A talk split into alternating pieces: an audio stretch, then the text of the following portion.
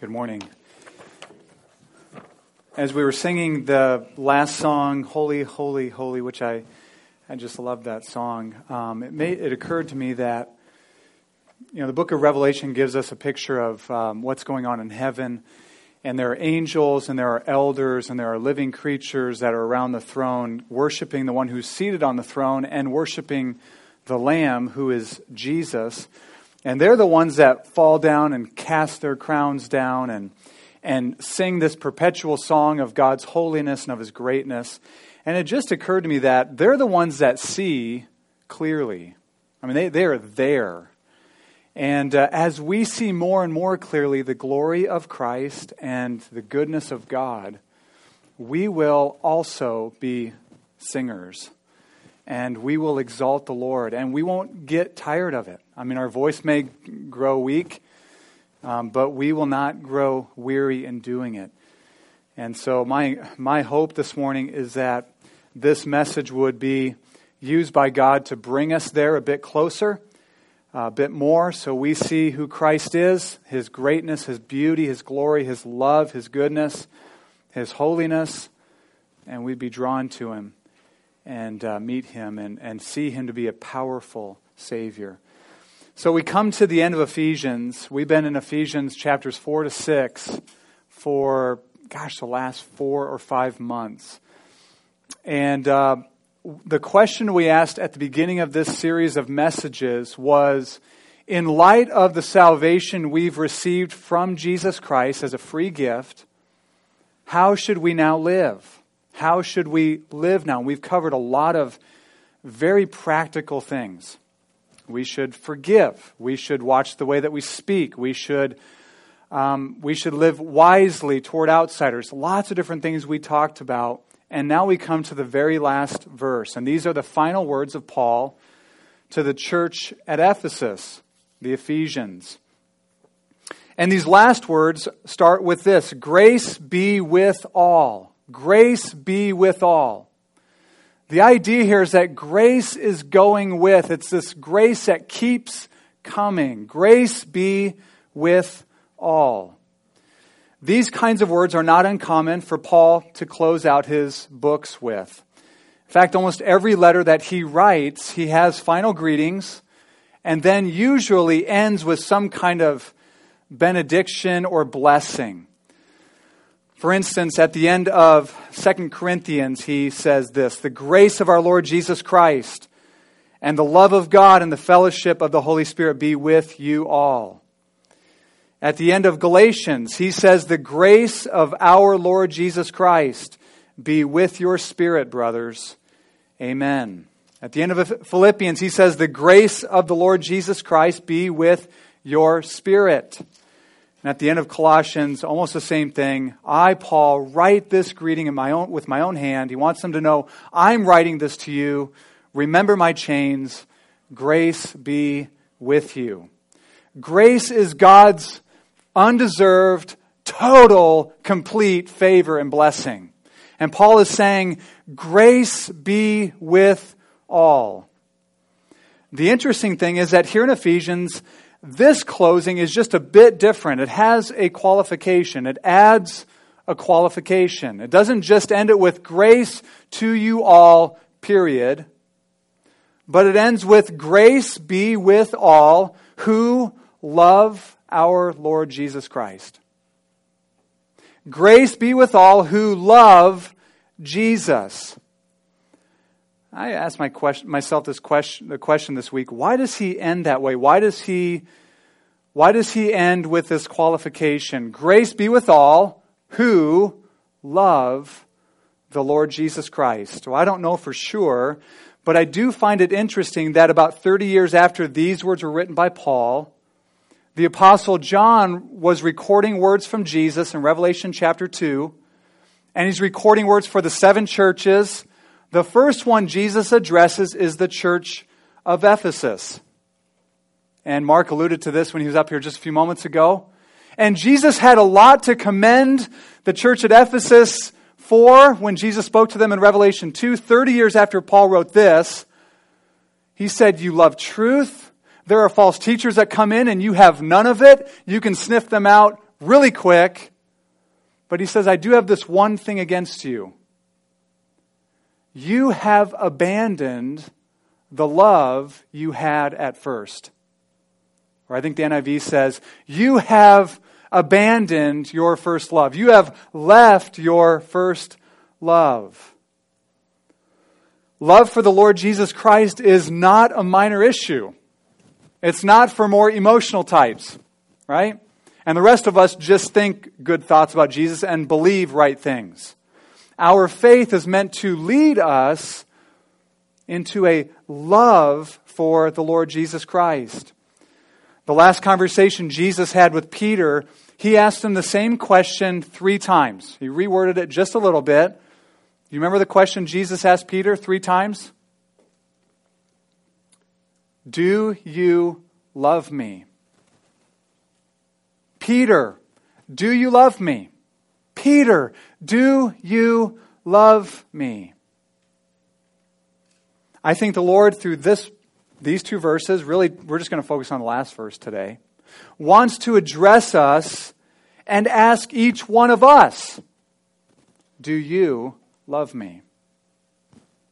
This is not a small thing because grace is with all who love the Lord Jesus Christ. And really, when, it, when we boil it all down, the Christian life is all about loving God, loving Christ, and everything that flows from loving Him. Right? The great commandment in Deuteronomy chapter 6, verse 5, Moses is addressing the people of Israel, and he says, Behold, the Lord your God, the Lord is one. There's one God. He goes on to say, And you shall love the Lord your God with all of your heart, and with all of your soul, and with all of your might. Jesus repeats this in Luke chapter 10 when a lawyer comes up to him. And the lawyer asks him a very significant question. He says, Teacher, what shall I do to inherit eternal life? And Jesus responds with an equally serious response. That's a serious question, right? What do I need to do to have eternal life? And Jesus responded by saying, You shall love the Lord your God with all your heart, and with all your soul, and with all your strength, and with all your mind. For the child of God, love for Jesus comes naturally. The, our intensity for Christ, our feeling of love for Jesus may ebb and flow, and it does at times, but our love for Jesus, for children of God, it comes naturally. It doesn't have to be coerced, it doesn't have to be manipulated. You don't have to pry it out of somebody. In fact, you can't do that, right? You can't pry genuine love out of somebody, but it comes naturally. Jesus said these words in John 8:42, "If God were your father, you would love me, for I came from God, and I am here." He says, "I am standing before you. If God were really your father, you would love me," Jesus says. If God is your father, love for Jesus comes naturally. Think of how natural it is for a newborn baby to love her mother, a newborn daughter to love her mother. That's the most natural thing in the world. Right? The baby comes out of mom, and who does she want? She wants mom, right? All the time. Right? If you have children, you mothers, you know this, right? When they're very young, all they want is mother. For children of God, love for Christ comes natural. Not only is love for Jesus the most important thing, not only is that what the Christian life really is all about, and not only is, does it come naturally for, for God's children, but it is also something that is necessary. It's not, it's not an option. I mean, it's not an optional, like, uh, like an optional class, like some people love, some Christians love Jesus and some really don't. There is no Christian who doesn't love Jesus. It's necessary. To have no love for Jesus is to be lost. It's to not be saved. 1 Corinthians 16:22 says, "If anyone has no love for the Lord, let him be accursed." That's serious. Right? I, am like, Paul puts this qualification in here. I'm, I'm, I'm seeing so much more this week as I've thought through this. Grace be with all who love Jesus, who love the Lord Jesus Christ. Because without this love, there is no grace. Grace is not coming to us. All the eternal blessings of heaven are promised for those who love Christ. Paul says this in 2 Timothy 4 7 and 8. He says, um, Oh, let me turn there real quick.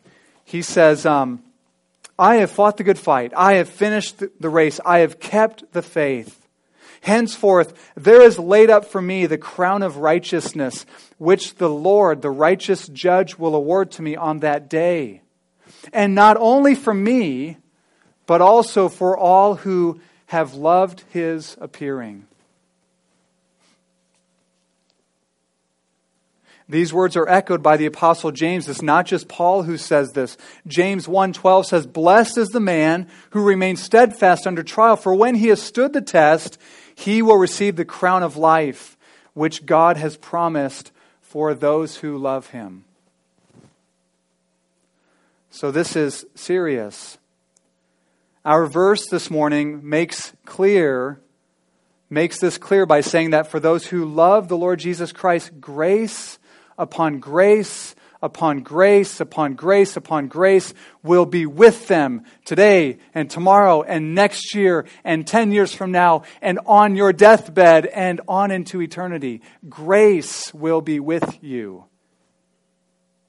With all who love the Lord Jesus. If grace is not with us, though, what is with us? Well, if we're not receiving grace from God, then we stand under his judgment. So loving Jesus is not a secondary issue, it's a primary issue. Now, our text describes this love for us. This verse describes this love for us. It's not up for you, and it's not, um, you and I are not left defining this love for ourselves. Paul adds the adjective incorruptible. Grace be with all who love the Lord Jesus Christ with love incorruptible. Grace be with all who love the Lord Jesus Christ with love incorruptible. The word incorruptible is a compound word. It's a Greek word aphtharsia. Doesn't matter what the Greek word I, I, suppose is, but it basically describes something that will not be destroyed by one time and by two corruption. So this incorruptible love is not destroyed by time and it's not destroyed by corruption or by sin. Let's just take a look at these for a moment, uh, one at a time. This love for Jesus that we are to have, you and I are to have, for grace to be with us, will not be destroyed by time. It will go on forever and ever. Time will not destroy it. This word that's here translated incorruptible is translated in 1 Corinthians 15 about four times imperishable. So it's something that does not perish. In fact, the NIV translates this verse, Ephesians 6:24, "Grace be with all who love our Lord Jesus Christ with an undying love." With a love that does not die, with a love that goes on and on. So this love for Jesus is not a infatuation, right? Like when you're in junior high and you kind of are infatuated with somebody and you think they're cute and want to meet them, but then it's over two weeks later. It's not like that. It's not a one night stand. It is a love for Christ that is consistent, that is imperishable, that goes on and on forever and ever. I think of the parable of the sower as a way to help us understand this. In Matthew 13, Jesus tells a parable about a sower or someone who goes out and sows seed into a field. And the second place he sows seed is on rocky ground. And because there's not much soil, the plant sprouts up really fast, but then the sea, or excuse me, the sun scorches that plant and it withers and dies. Jesus explains that this is like someone who receives the word and responds with great enthusiasm, but when difficulties and trials and maybe persecution arises, they fall away. The third place that seed is sown is it's, it's sown among thorns. And again, the, the seed is sown and the plant grows, but the thorns and the weeds choke it out, and so it doesn't bear much fruit. And Jesus describes this as seed that's sown, or this, he describes this as someone who's carried away with the desire to be rich and the love of the world and the desire for other things. And so our love can, can be short lived for Christ and then fall away, but that's not the love being described here by Paul. We don't want to be like that. We want to be like Paul, who said, To die and be with the Lord is far better than anything I could attain in this world, and even any difficulty I might go through, go through in this life, because we love Him, and our love will continue and increase until the day that we see Him. So, this love is not destroyed by time, it goes on forever. And this love is also not destroyed by corruption. So, in, in, our, in the context of this verse, it's talking about a sincere love. In fact, the New King James translation, uh, that's how it translates, translates it. Grace be with all who love the Lord Jesus Christ in sincerity.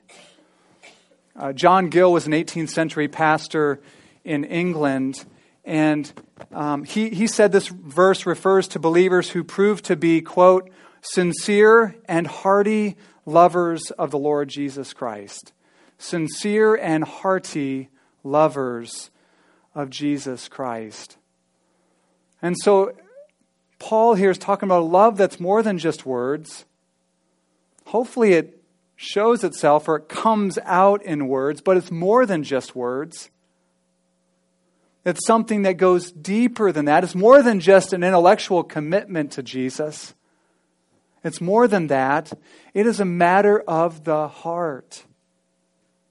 And I think that's why Paul here, here in, the, here in this verse, put love instead of believe.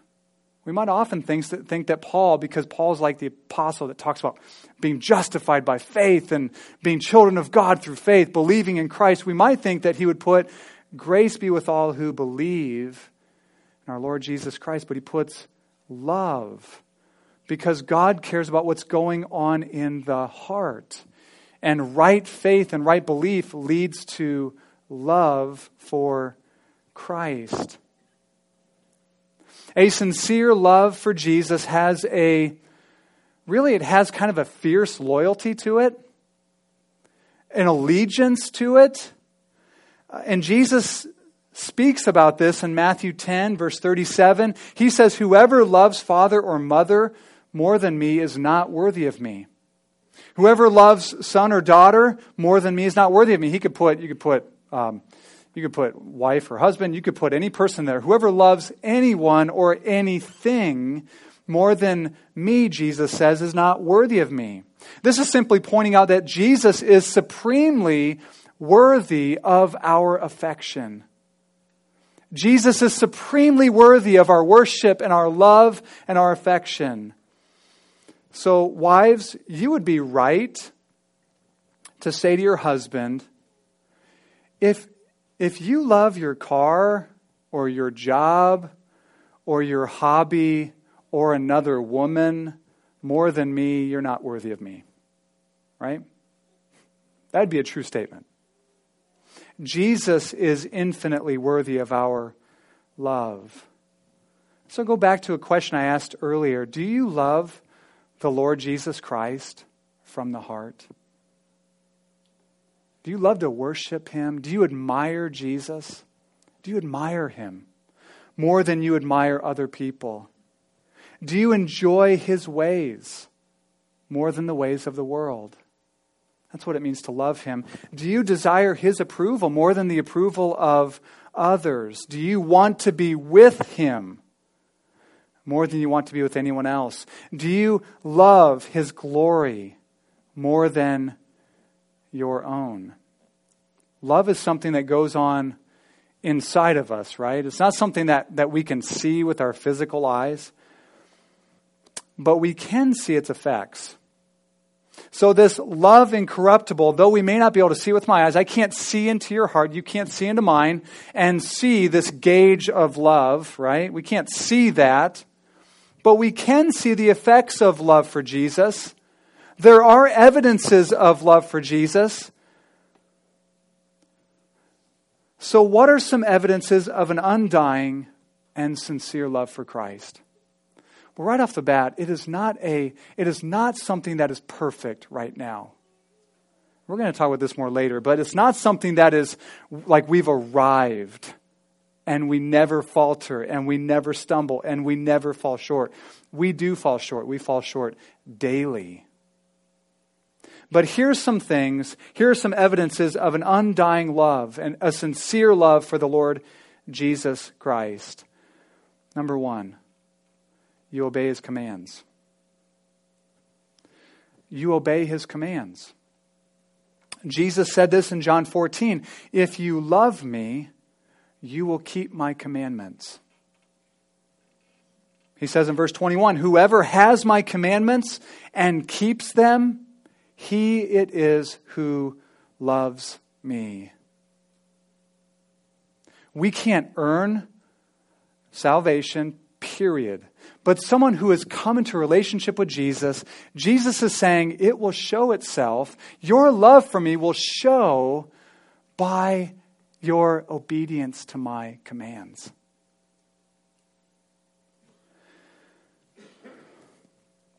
Now, when we talk about this, it might sound like, okay, does that mean like perfect obedience? No, it does not mean perfect obedience. We're not talking about perfection, but we're talking about a direction in our life. Is our life aimed in the direction of obedience to Jesus? Or, quite frankly, is it aimed in the direction of doing what we want? It's evidence of love for Christ or of no love for Christ. Not perfection, but direction. Obedience to his commands. Here's another evidence that you keep his word. Similar, but I think a little different. John 14, 23 and 24. Jesus said, If anyone loves me, he will keep my word. Whoever does not love me does not keep my words. So I don't think it's quite the same as obeying Jesus. The word keep means to attend to carefully, to take care of, and to guard. So Jesus has spoken to us, and, and those who love him, they keep his word, they hold on to it, they attend to it, they listen to it, they take care of it, they guard it. I mean, think about what we what Christians believe. They believe that God came down from heaven to a world that was in rebellion to him, put on flesh, put on skin like you and me, lived a perfect life, died on a cross, the most excruciating, embarrassing death on earth, received the penalty for your sins and my sins, and then rose and ascended to heaven, and he pours out grace upon all who will come to him in simple faith and submit to him as Lord. Why wouldn't we? Honestly, in love for Him, why wouldn't we care about what He says? And keep His word and listen to what He says and attend to what He says. This is God. Loving the words of Jesus and being devoted to the words of Christ, I think, is what He's getting at in John 14, 23 and 24. Again, it's not perfection, but it is a direction in our lives. Are, are we in the direction of we, we want to know what Jesus has said? We want to keep his words. We want to guard them. We want to hide them in our hearts. Here's another evidence. You have, here's another evidence that you love Christ. You have a special love for believers. You have a special love for believers. We're going to get to love for, for all people, but you have a special love for believers. For brothers and sisters in Christ. Jesus, when he's speaking with Peter, and he asks him this question three times, and, and Peter, he asks him, Do you love me, Peter? And Peter responds, Yes, I love you. And Jesus would respond by saying, Feed my sheep. The second time, tend my lambs. The third time, feed my sheep. In other words, He's saying, care for my people then. Love my people. Do you love Jesus? It will show by growing and increasing love for his people, special love for his people. Honestly, the entire book of First John um, testifies to this over and over again. Whoever says they love God must also love their brother. Can't be any other way. That's the direction it takes us in. A special love for believers. Here's another evidence. You have a general love for all people, a general love and a general concern for all people. Jesus um, was approached by a lawyer, an expert in the, in the law, I, I, referenced this earlier, who came to him and said, um, What must I do to inherit eternal life? And Jesus responded by saying, You need to love God with all your heart, with all your soul, with all your mind, and with all your strength. And you need to love your neighbor as yourself. And this lawyer, being probably somewhat clever and maybe somewhat convicted, said, Well, who is my neighbor? And Jesus went into the story that we know very famously as the story of the Good Samaritan, right? And uh, the, the moral of the story is I mean, there, there's, there's, a, there's certainly a sense where it points to Christ and what he's done for us. But there's another part, there's another um, um, application of that story that at the end of the day, who is our neighbor? Everyone. Everyone's our neighbor. Caring for, having compassion for, loving all people come comes from loving the Lord our God with all of our heart, mind, soul, and strength. Here's another evidence. You want the Lord to come again. You want him to come again. You, you want Jesus to come. And it's not mainly an escape thing, like, get me out of this hellhole or whatever, okay? Not mainly that. It is because you want to be with him. 1 Corinthians 16 22. Right here, the first part of this verse I quoted earlier, but I didn't quote the second part. If anyone has no love for the Lord, let him be accursed. And then it says, Our Lord come. In other words, Paul is saying, I do have love for the Lord, and I want him to come. We sing songs about Jesus being the bridegroom and us being the bride, and he's going to come, and it's going to be like this amazing wedding celebration, just in the celebratory, festive atmosphere when he comes. And do we want that? Do we want him to come? It's evidence that we have a love for Christ. And I, need, I, need to, I just need to be honest that this is one that I struggle with, not because I don't want him to come, but I just get so caught up sometimes in the world and in the comforts of my life and what I love here that I don't really think a lot about Jesus coming again. But I want to more. I want to more. And here's another evidence that you love Christ with a love that's incorruptible. His, his love for you moves you in your heart. His love for you moves you. I think of Paul where he says in 2 Corinthians 5, Paul said, The love of Christ controls me. Because I've concluded this, that one died for all, and therefore all have died. And he died so that those who live might no longer live for themselves, but for him who died and rose again. 1 John 3 1, behold, what manner of love is this that we would be called children of God? You can just feel the emotion in John as he says these words. What kind of love is this? When you think of the love of Christ for you, does it do anything? Does it move your heart? Does it move you to want to worship? Does it move you to want to live for Him? That's evidence that you love Him. Even sometimes when it's weak, and it is weak sometimes. But it stirs up something deep within.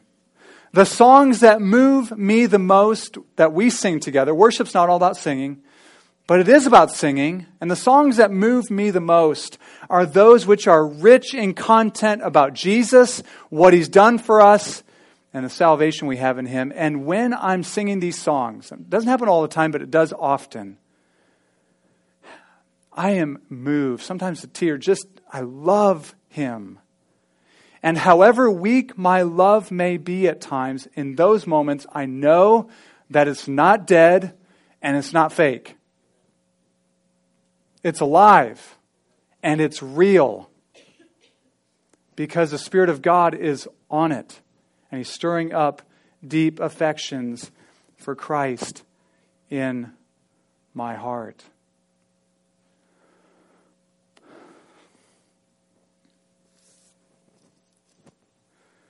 Do you love Jesus? Do you love the Lord Jesus Christ? Are these evidences some or all of them, growing in your life, a desire to obey Him. You want to keep His word. His love for you stirs your heart and you just you want to worship him, you want to live for him, you want to you just want to you just want to honor him with your life. You want him to come again. In some measure, you want him to come again. You love the brothers. You look around, you say, These are my people and you love your neighbor.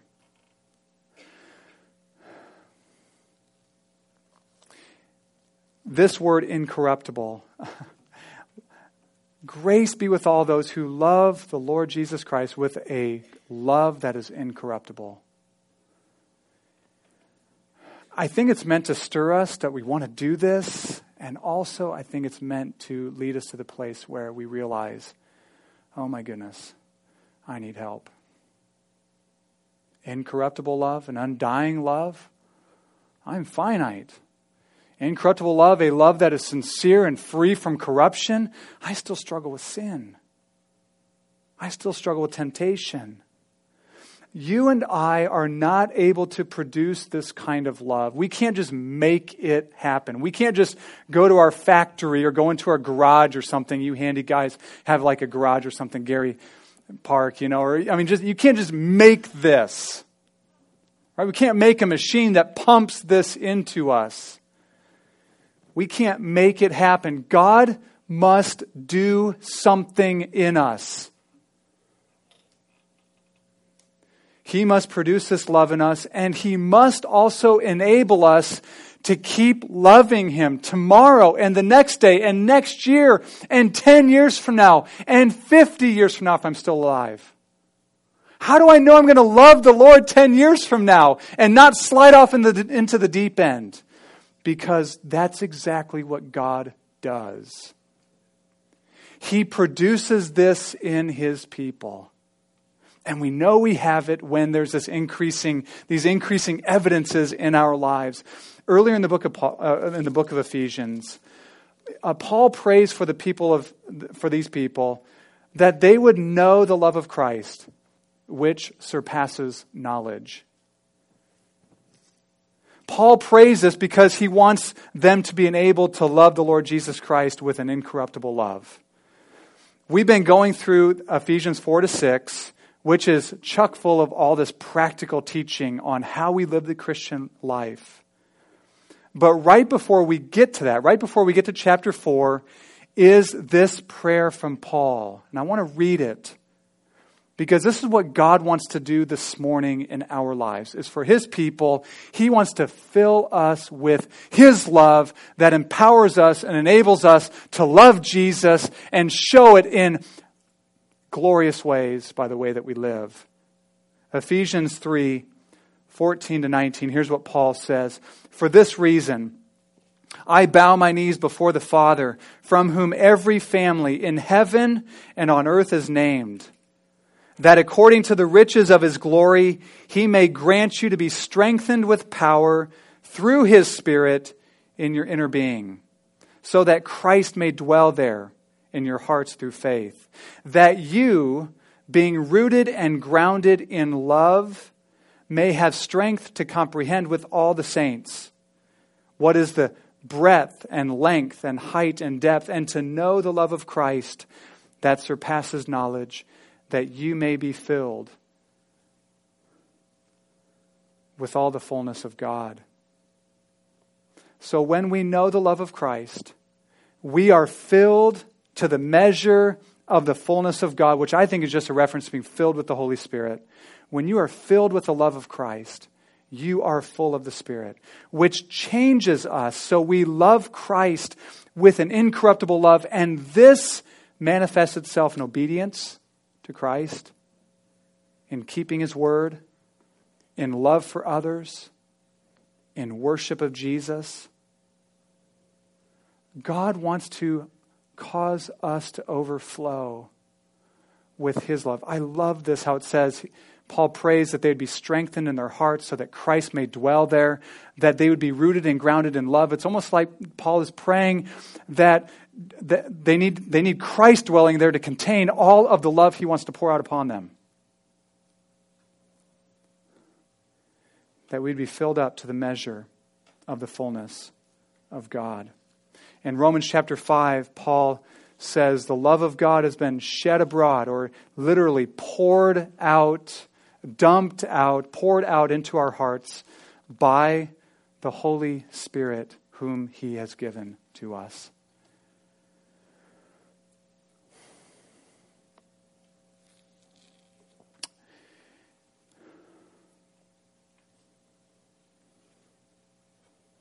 I find it interesting that Paul is talking to the people of Ephesian, the, the, the, Ephesian people.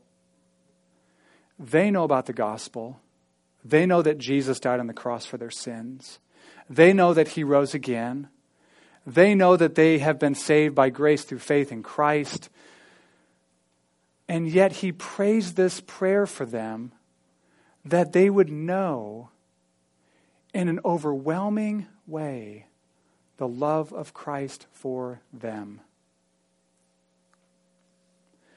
So I ask you again do you love the Lord Jesus Christ? Do you love the Lord Jesus Christ? Has God put that in you?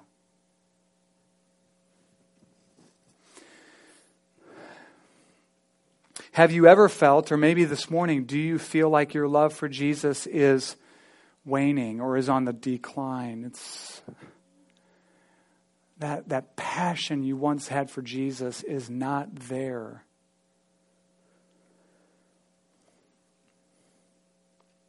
In Revelation 2, I read, read some of this earlier. The Apostle John is talking to the same church, the people of Ephesus. He says, I have this against you. You have abandoned the love that you had at first. That love you had at first, it's not there anymore. It's gone. That passion, that, that, that affection you once had is gone. Listen to the remedy that Jesus gives to these people. He says, Remember, therefore, from where you've fallen. Remember where you've fallen from. Remember that love you once had and you've fallen from this high place of being in love with Jesus. Remember from where you've fallen and then repent and then return to the things you did at first.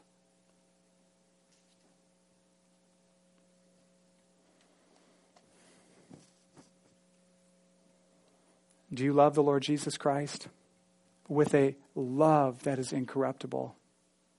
Paul says, Grace upon grace upon grace be with you now and next year and 10 years from now and 20 years from now and on your deathbed and on into eternity. I want to ask you to do one thing this next week, and you can do it beyond this next week. That'd be even better. But would you take Ephesians 3, verses 14 to 19, and pray them for yourself and pray them for our church? Pray them for yourself that you would know the love of Christ that surpasses knowledge, that you be filled to the measure of the fullness of God. Pray that you would know that.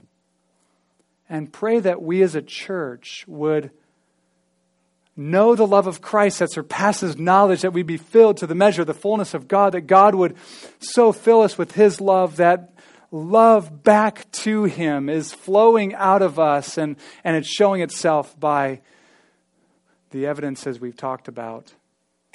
Would you do that this week? Take five minutes, ten minutes in the morning. Pray this prayer for yourself and for our church expecting God to answer. Let's pray. Father in heaven, I love you. Jesus, I love you. If you love Jesus, it's more than words. Just tell him you love him. Jesus, we love you today. You have. How could we not love you? You've opened up our eyes to see your glory. You came, you died in our place for our sins, bearing the judgment and the shame and the guilt we the judgment we deserve, the shame and the guilt that, that was ours. You took it upon yourself. And that was the, the clearest and most precious demonstration of your love.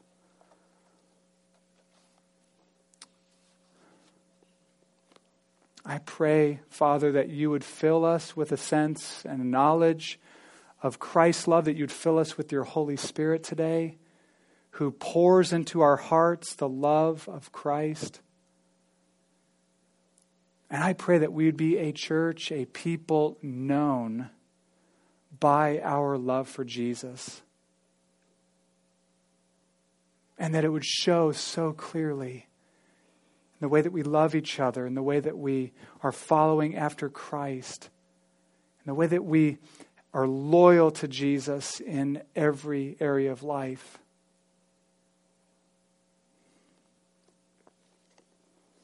God, thank you for this, your word. Thank you, God, for this verse, this obscure verse at the end of Ephesians that just causes us to pause for a bit and think through these things. I pray that you would seal your word upon our hearts now and that it would have the impact you want it to have on us. I pray in Jesus' name. Amen.